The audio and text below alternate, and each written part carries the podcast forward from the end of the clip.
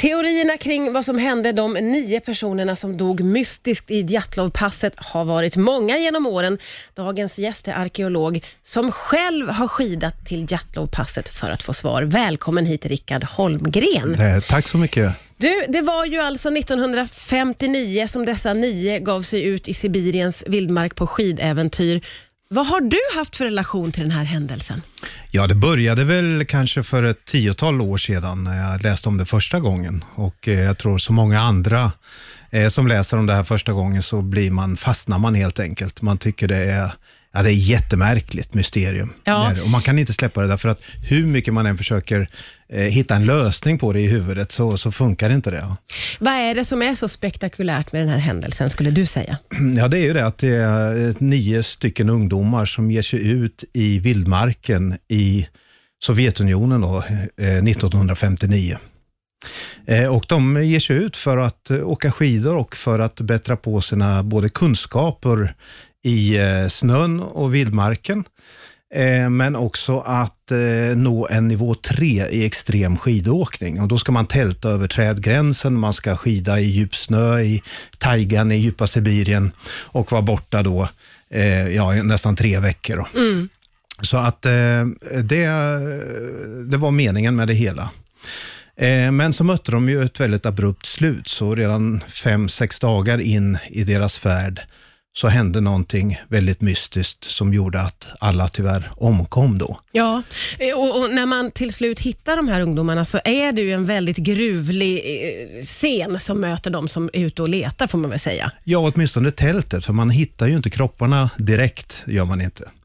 Eh, men eh, som sagt var, det, är, det som är så spännande med den här berättelsen, det är väl det att alla dagböcker och alla bilder som gruppen tog. Det hittades ju ett, fyra olika kameror, fem kameror mm, mm. efteråt. Och det har man ju framkallat eh, bilderna efteråt, redan 1959 på sommaren. Eh, och man har även gått igenom dagböckerna och vet allting. Och Det är det här som gör det så spännande, att vi kan hela tiden följa gruppen fram till den här ödesdigra natten. Då. Ja, just det. Ja. Eh, och, och, det som har varit, som jag sa inledningsvis, så har det funnits många teorier kring vad det är som har hänt.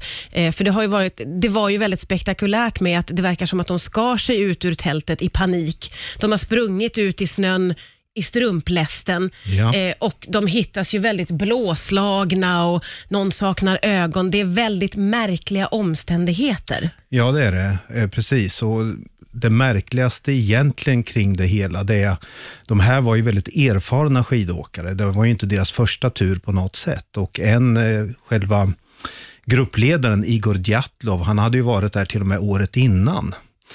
Eh, så att det här var extremt erfarna människor, starka i sin bästa ålder, mellan 20-25 år. Eh, och vad som händer är att de tar sig ut ur tältet. De skär, man, det finns indicier på att de skär sig ur tältet. Eh, och i panik då, hinner inte ta på sig skor, hinner inte ta på sig det yttre skalet. De är inte så lättklädda faktiskt, så som det vill göras gällande många gånger. Eh, men de hinner inte ta på sig de yttre kläderna i alla fall. Mm, mm. Och inte skor heller. Och sen utomhus hade vi kanske en temperatur på minus 30 grader. Mm. Eh, starka vindar. Och det är ju lika med döden att göra en sån sak. Och därför är det väldigt mystiskt. Varför gör de det? Det måste ju ha varit något fruktansvärt som fick dem att lämna tältet. Som vi sa här innan så, så var det ju väldigt, eh, det är märkliga omständigheter eh, också med de döda kropparna. Att de var väldigt, väldigt blåslagna eh, och någon som saknade sina ögon, någon saknade en tunga. Vad, vad tänker du hade hänt där? Ja, det var väl det som man först såg. Först hittade man två kroppar redan ja, närmsta tiden efter att man hittade det tomma tältet. Då. Och de hittades ungefär en och en halv kilometer nedanför tältet, in i skogen. Eh, de hittades vid ett berg som brukar kallas för det döda berget. Eh, och det är Mansifolket som kallar det för det. Och det, har inget, eh, det finns ingen e-, egentligen mörkare innebörd i det, utan det handlar ju om att eh, det finns inget renbete, det finns ingen, ingen bra jaktmark, så ah, okay. det, det, är dött. Ja. Eh, men eh, där hittades de en och en halv kilometer ner in i skogen och där låg de två första döda kropparna, Krivosjenko och Dorosjenko. Eh, de låg under ett träd och de hade försökt göra upp en eld. Så, så de, har ändå, de har tagit sig ut ur tältet och försökt att, skapa en situation Ja, som ändå ska... tillsammans med de andra, för att man har fotsteg efter alla nio från tältet ner till skogen. Ja. Men det som var anmärkningsvärt med de som låg eh, nedanför trädet, det var att de hade inga, de låg i, i kalsongerna och, eh, ja, och lätta strumpor på sig. Och, och Vad kan man tänka om det? Vi vet ju att när man fryser och förfryser sig så kan man ju bli väldigt, ta väldigt fel beslut om man säger så. och Mm. Ja, och det lite... är nog inte fallet här, utan tvärtom så har de kroppar som hittades senare har deras kläder på sig.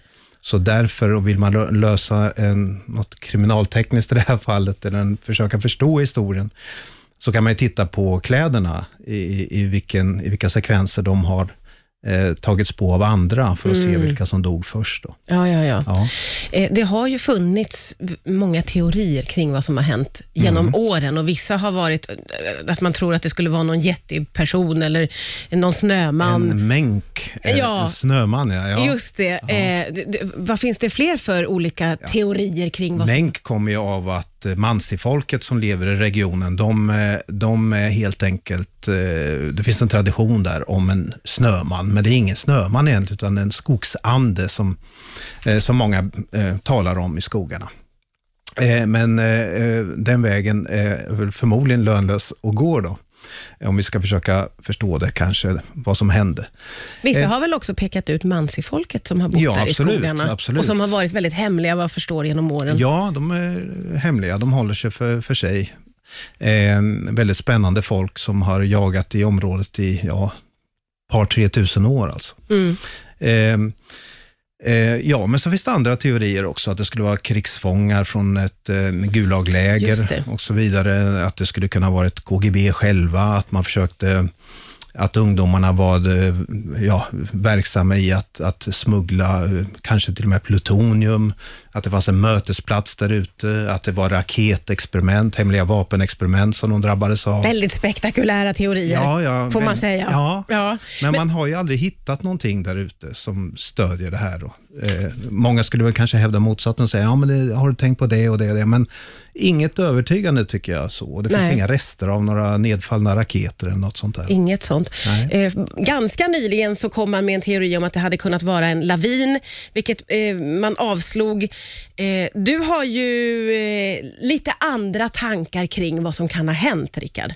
Ja, just det. Det här med laviner kom ganska tidigt faktiskt. Det pratades om redan 1959. Var det för att det låg snö på tältet? Ja, fast det, det, är, ju, det är svårt att sätta igång en lavin. Eller det, jag ska säga, det går inte. Det, dels är sluttningen inte tillräcklig. Eh, det, finns, det är inte till, tillräcklig höjd för att skapa momentum, så att säga. Eh, så att det där är väl något som har hängt kvar som en, den enda möjliga tesen om man ska förklara det naturvetenskapligt. Så den teorin som kom nu då i början på året här, en ytterligare en teori efter våran teori så att säga, den handlar om att det skulle vara, inte snöskred, men ett is eller snöflak som har glidit ovanpå snön och krossat tältet.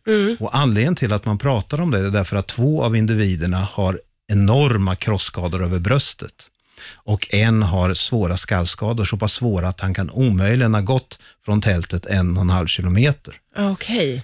Eh, Vad ja. tänker du om den teorin då? Jag tänker att nej, jag, de här är så pass professionella de här ungdomarna, så även om det skulle ha hänt något liknande, vilket är väldigt svårt att det ska hända i det här området, eh, så är det ju så att du har ju ändå sex, sju stycken eh, kraftfulla människor kvar där som har möjlighet att ta fram åtminstone kängorna, gräva fram eh, tältet. Det fanns inte så mycket snö över tältet.